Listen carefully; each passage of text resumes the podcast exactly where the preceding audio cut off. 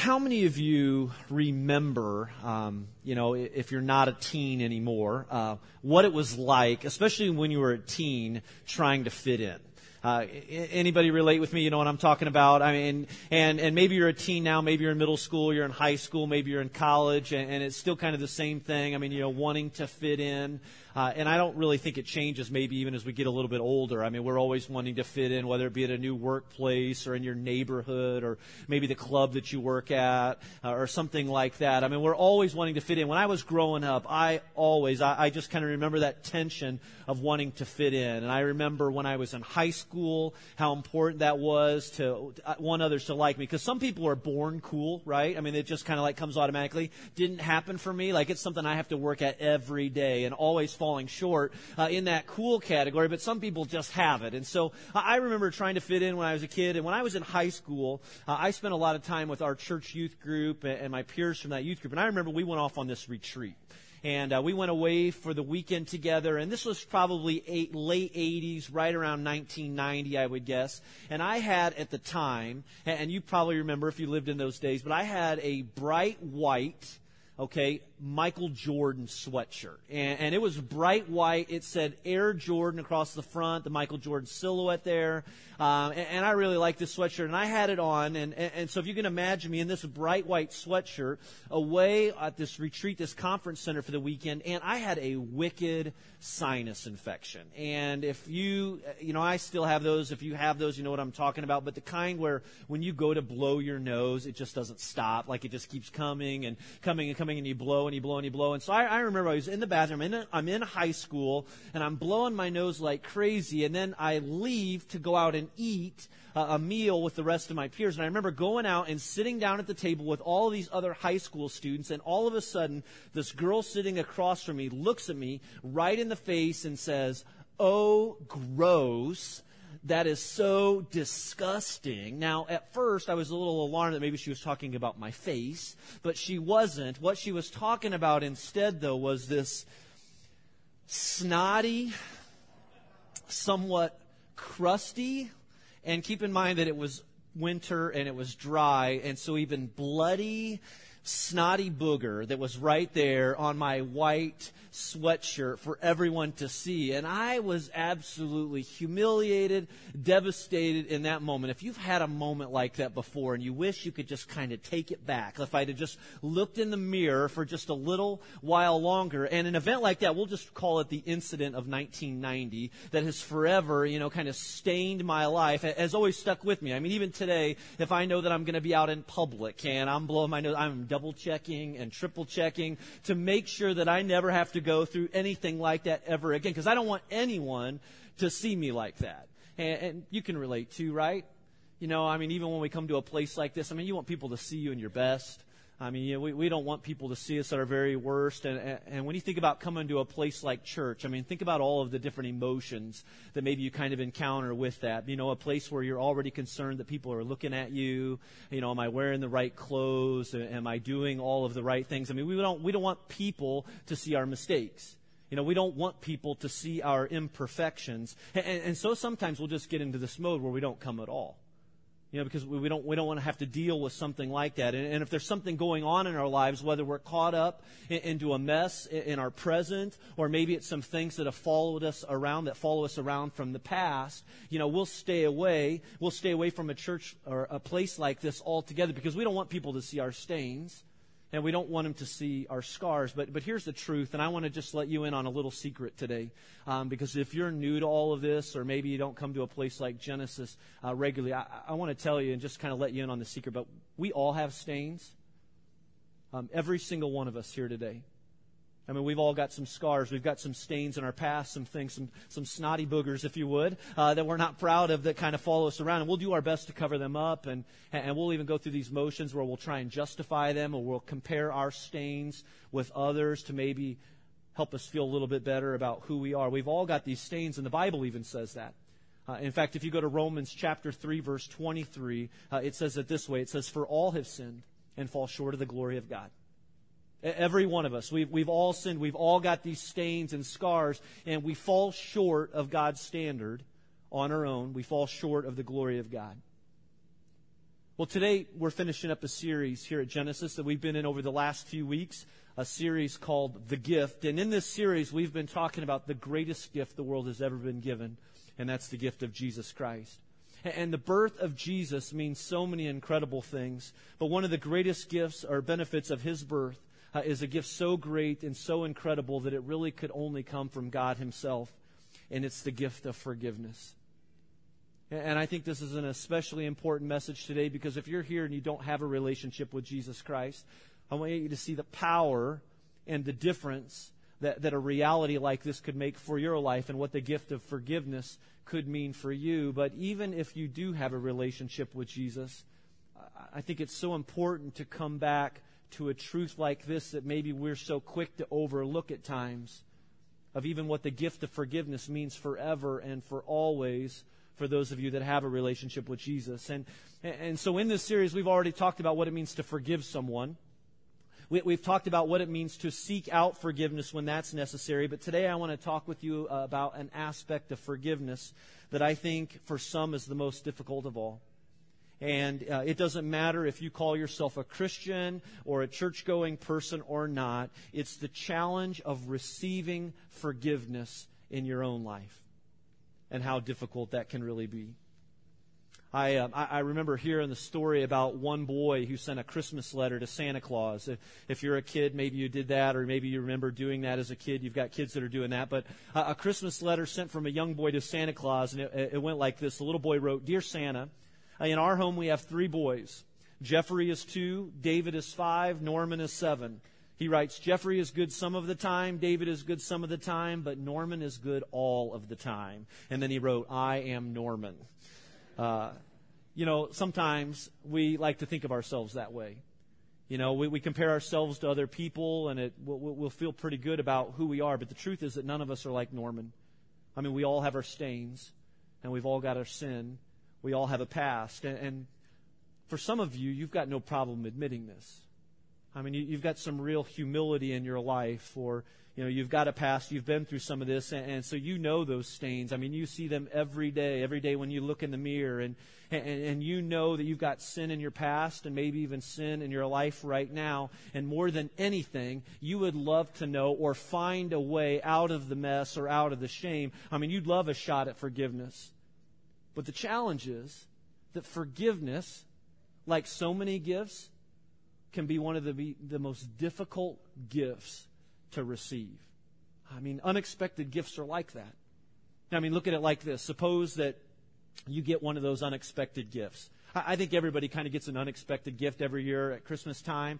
When I say unexpected gift, it's like one of those gifts that you get from someone and you're like, oh, I, I didn't know we were exchanging gifts this year. You know, I mean, or, you know, I, I didn't expect this from you. Or maybe you did. And so you, you've got a gift in mind for a coworker or a neighbor or something. And I, I know this is a little extreme, but it's kind of like your neighbor will come over and they'll give you a gift and it's like an iPad or something. I mean, I, that's extravagant. I, I mean, I know I'm, I'm extreme, but I mean, you're looking, you're like, I got you a pecan log. I mean, you're giving me an iPad, and I've got a pecan log for you. Or, I mean, how do you how do you exchange a gift like that? I mean, it's difficult to receive a gift like that. I, I for me, I, I'm not great at giving gifts, and I'm not great at receiving gifts either. And I, I don't know what it is. It, sometimes it's just really challenging for me to receive a gift because I don't I don't feel worthy of a gift, and that's just part of the problem.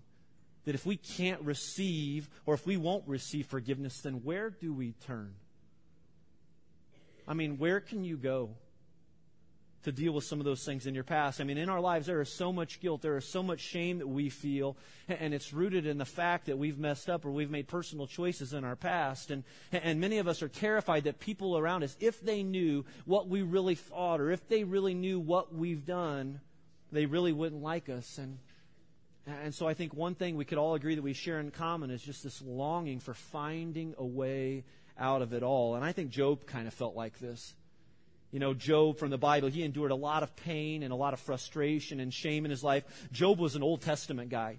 Uh, he lived anywhere from one thousand to two thousand years, if not longer, before the birth of Jesus. And he wasn't perfect. Uh, he needed an answer uh, to some of the problems of sin and pain and shame in his life. And in Job chapter nine, Uh, verses thirty-two to thirty-four with some of his closest friends. Here's what he says. He says, you know what? God is not human like me, so I cannot answer him We cannot meet each other in court.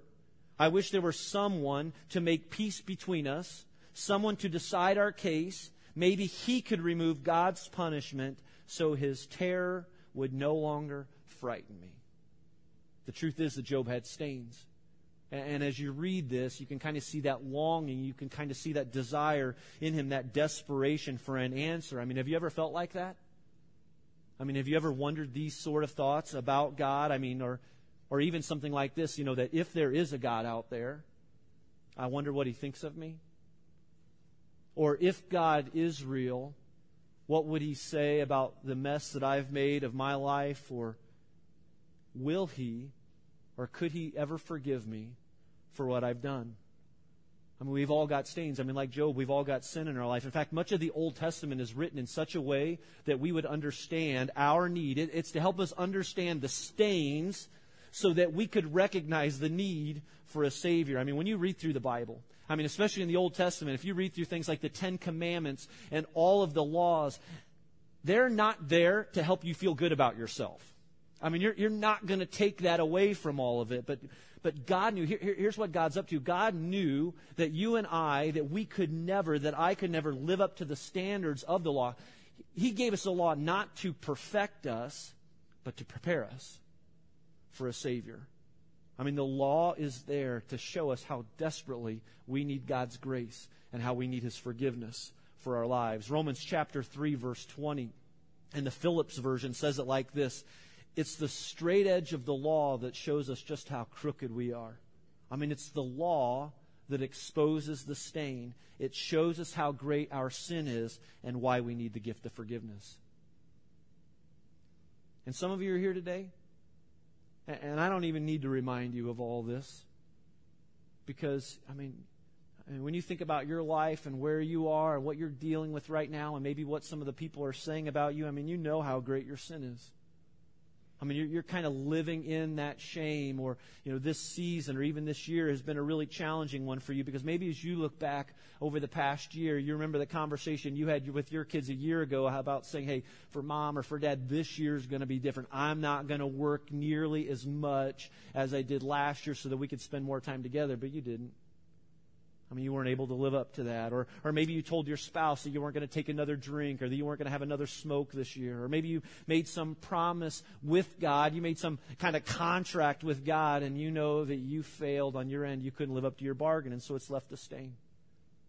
Maybe you're a student, and whether that be in high school or college or something like that, I mean, you've been working through your school, but you know that you're cheating your way through right now. Uh, maybe, maybe you're already thinking about how you're going to make some creative adjustments uh, on your taxes, you know, in this next year so that you come out ahead. I mean, maybe you cheated on your spouse. And more than anything, you're hoping that she never finds out. And so, again, those actions, they just kind of they kind of add to the stain. We've all got these stains. And because we have them, because you have them, some people live in constant fear and constant agony that if you get found out, I mean, maybe it's why you intentionally stay away from a place like this. I mean, you've run from God because you feel like you've got a pretty good idea of how He feels about you. You know, I think a lot of us grew up thinking of God a lot like Santa Claus. You know, that, that He's like Santa Claus, that Santa Claus and God both have, you know, those who have been good lists and those who have been naughty lists. And, and that God, He knows when you're sleeping, and, and He knows when you're awake. He knows if you've been bad or good. And, and so we do this. And, and really, when you think about it, it's true. I mean, the Bible says that God knows everything. He knows every thought. He knows every deed. Nothing is hidden from Him. And it's actually true that God has a list of people, and on this list, He records the name of every person who will spend eternity with Him in heaven. And sometimes the Bible calls it the Lamb's Book of Life. But here's what's really hard for us to understand about a list like this. Getting on God's list has nothing to do with being naughty or nice.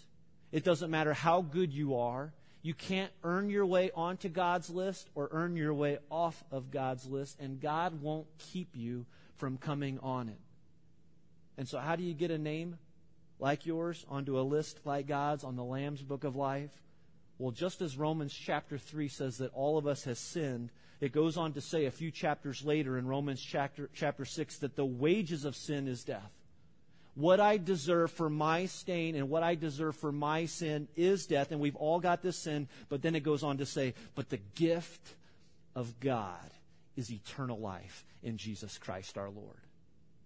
The gift that God has offered to every single one of us is forgiveness, and that only comes through Jesus Christ our Lord. And you don't earn a gift like that, and I don't deserve a gift like that, but it's a gift, and it's freely given. And you just have to take something like that and embrace it for your own life. Uh, there was a story uh, that came out this past week. It might have been late last week. I don't know if you heard it or not. But it was a story of a police officer in Texas uh, who wants to remain anonymous, so they don't have his name, but a police officer who handed over a, a citation to someone that he had pulled over along with a brand-new crisp one hundred dollar bill. And the story goes, this guy's name that was pulled over was a guy by the name of Hayden Carlo in Plano, Texas. And he was pulled over because his driver's license uh, or his plate had expired. The registration had expired. And as the police officer was discussing with him, this man was sort of pleading his case and just said, hey, here's what it came down to. I had enough money to pay for my registration or enough money to feed my kids. And I had to choose to feed my kids. And so the officer continued on with his work, wrote the citation, handed it over to him, pulled away. And this guy later told the press that it wasn't until a few minutes later that he opened up the ticket, which had been folded, to find a brand new one hundred dollar bill on the inside. And he just said, you know, I, I broke down in that moment. I didn't feel like I deserved a gift like this. And he said, I... I I registered my vehicle. I registered my wife's vehicle. I think just what the gift was intended to do. And I want to just add there, for any of you that make a habit of getting pulled over like weekly, you know, don't bank on something like this happening for you just because I've shared it. But when it comes to a gift like forgiveness, you can't earn a gift like that. And honestly, we don't deserve it. And that's why it's a gift. You choose to receive it. And you can try all you want in this world to take away the stain of your life on your own, but no matter what you do, it will never go away. But God's gift to us is Jesus, and His gift to us is forgiveness, and you just have to receive a gift like that. But why is it so hard? I mean, even as Christians, why do we have a hard time receiving a gift like this, receiving the gift of forgiveness that we have in Jesus Christ? But, you know, I, I think it's, it's one thing to forgive someone. You know, it's another thing to go and to seek out forgiveness. We all know the challenges of something like that. But how do you receive God's gift of forgiveness and in such a way that you can embrace that confidence for your life, that forgiveness once and for all? Well, if you're struggling with that shame and regret, even in your own life right now, I want to remind you that, and I think this is so important, um, don't dwell on what you can't change. And I'd spend some time thinking through that. I mean, because we've all messed up. We we all have these stains. And if you're here today and you know that you're here as an imperfect person, again, I want to welcome you to the church of imperfect people. All right? I mean, we all have this in common. But what more than anything gets in the way of receiving forgiveness over and over again? It's the past. I mean, it's my past. It's your past. I mean, we can't get past the past. And like it or not, you can't go back and change what's already been done in your life. I mean, can you apologize? Yes. Can you try and make amends with someone? Sure, maybe. But can you change the fact that it happened? No, you can't. The, the Bible has a great story, a great example of this, uh, in a guy by the name of David. Now, David killed Goliath. You know that story. Well, he grew up and went on uh, to, to be the king and to reign as the king of Israel, one of the greatest kings that lived. And the Bible says that David was a man after God's own heart. Now, that's a compliment. And it's a really high compliment. But do you know what? David had stains. I mean, he had sin in his life. And on one occasion, David had an affair with the wife of an army officer. And then to top it off, if that wasn't bad enough, he had her husband killed in battle.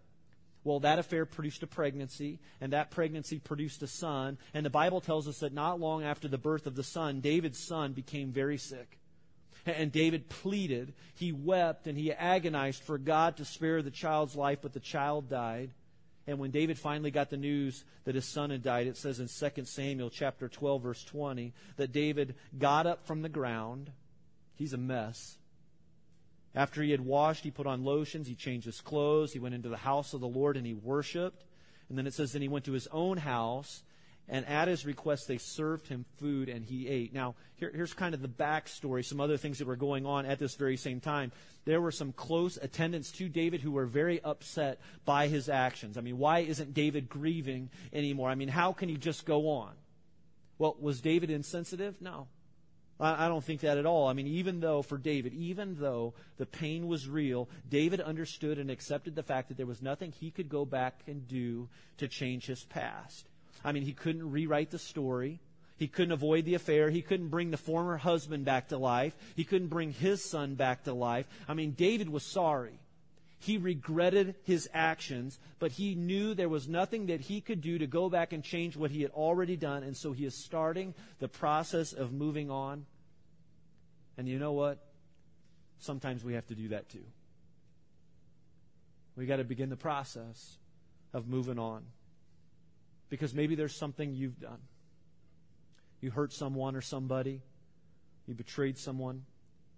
I mean, maybe you cheated. And you're carrying the burden of that offense, that stain in your life. And you need to know and be reminded that there is nothing that you can do to go back and change what's already been done. Now, will you have to live with the consequences of your decision? Possibly. We all have to live with the consequences of decisions, and sometimes those last for the rest of our lives. But if you're still living with guilt over it, shame over it, you can move on. You can't change the past, but I can promise you, through the strength and the power of God, you can move on. And some of the most crippling emotions that we ever experience in our lives come from trying to, to fix things outside of the present. And a few weeks back, we talked, a few weeks back, we talked about worry and how worry is really pointless when you think about it. I mean, do you realize that? Worry accomplishes nothing for us. All right. And in the same way, it's useless to dwell on the past because you don't live there anymore. All right. You can't go back there. I mean, the only time that you can live in is right now. And maybe today, that's why it's called the present. Because right now, maybe even today, and some of these things that I'm sharing with you could be seen as a gift. Because if you're still living in the past, you need to stop right now and come into the present once and for all. Don't spend the rest of your life regretting what you can't change. But instead, realize what you can change and, and receive the gift of God. And receiving that gift begins when you and I, when we understand that more than anything, we need a Savior. That's what we need for our lives. We need a Savior. I mean, this is the most important step. I mean, you can't change the past. But our God can. He can take care of it. And you can't remove the stains of your life, but God can do that. And what we need is His forgiveness. Uh, and Luke chapter two. And Luke two is probably one of the more famous accounts of the birth of Christ. And if you watched Charlie Brown Christmas this year, you had a chance to hear it once again. But in Luke chapter two, verse eleven, the angels proclaimed this. Today in the town of David, a Savior has been born to you. He is the Messiah, the Lord.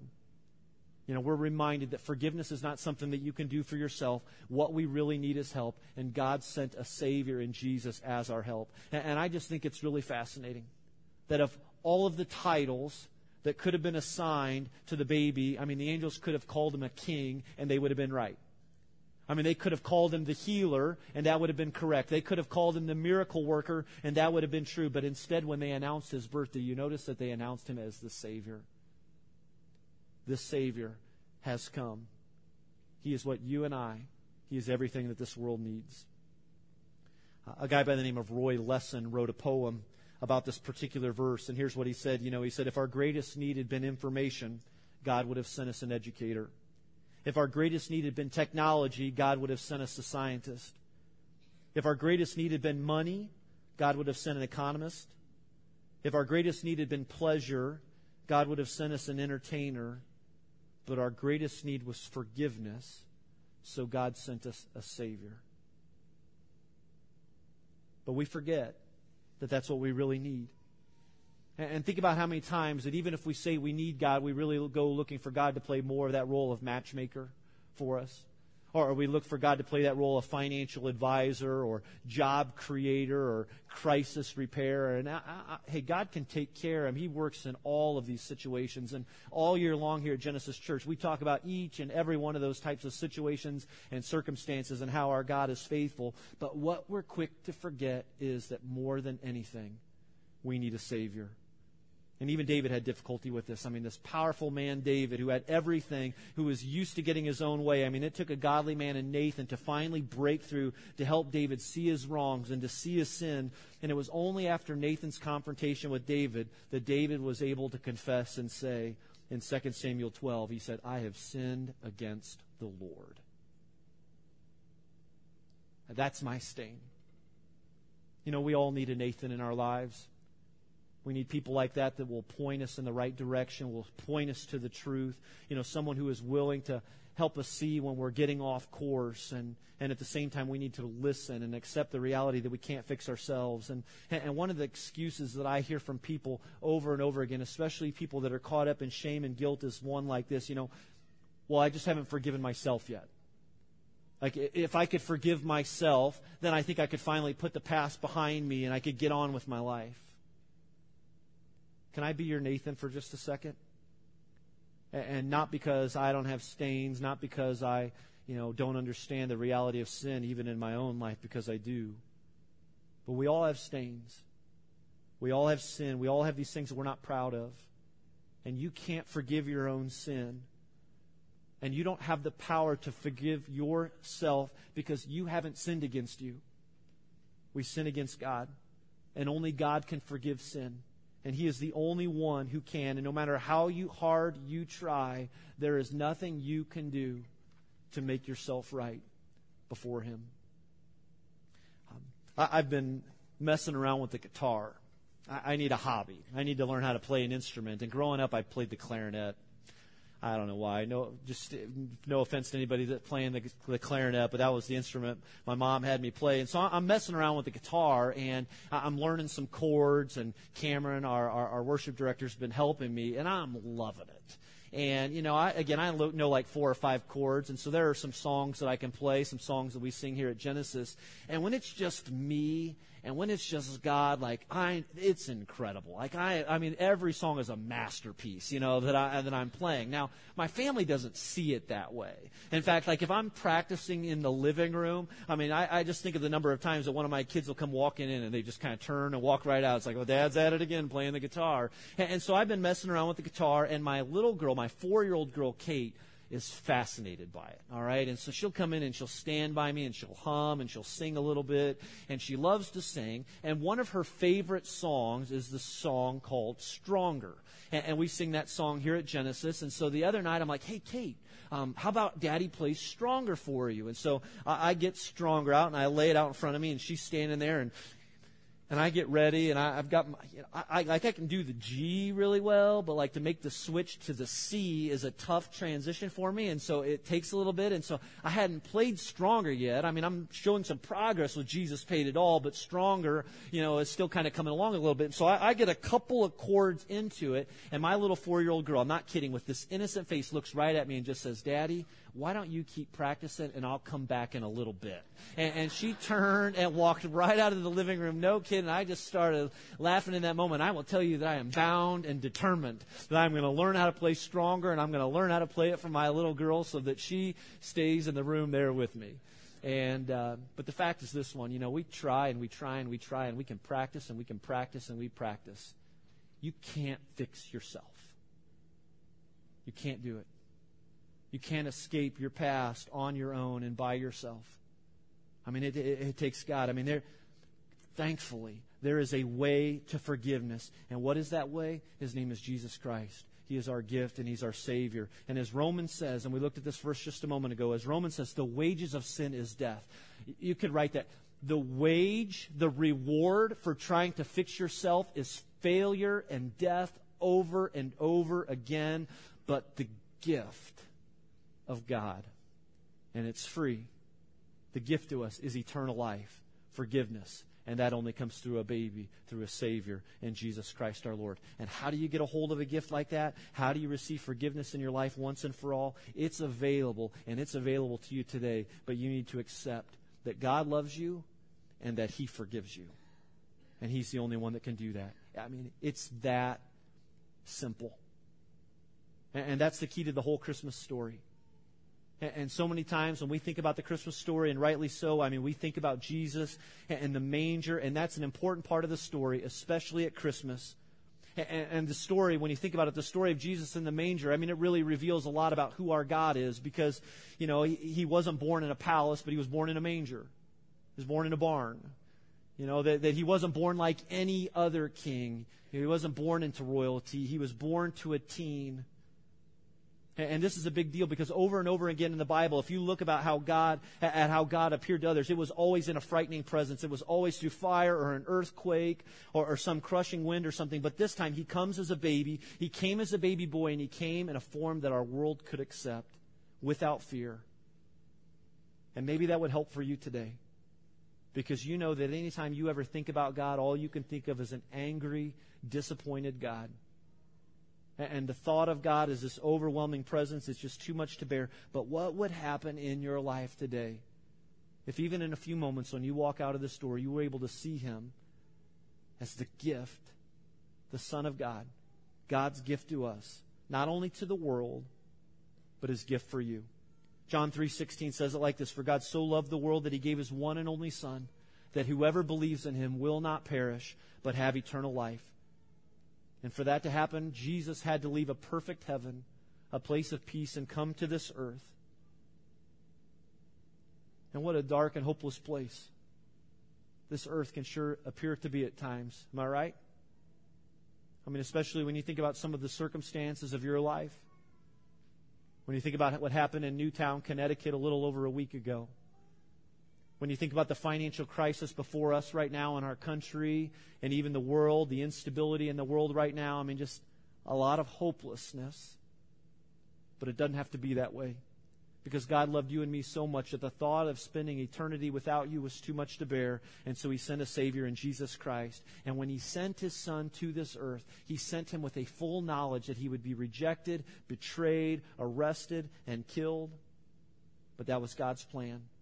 His gift to the world, His gift to you and me in Jesus Christ. Second Corinthians chapter five, verse twenty-one says it like this: "That God made Him," that's Jesus, "who knew no sin, to be sin for us, so that in Him we might become the righteousness of God." You know, Jesus took on our stains. He took on my stains and your stains so that we could be forgiven. And one of the most beautiful passages in the Bible comes right out of Isaiah chapter one, and it describes this gift and the gift that we've been given in Jesus this way. It says, "Though your sins are like scarlet, they shall be as white as snow. Though they are as red as crimson, they shall be like wool."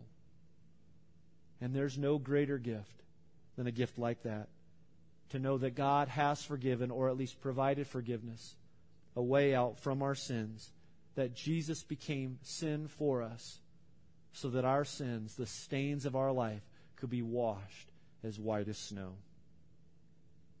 But the truth of a gift like that, you have to receive it. You have to take it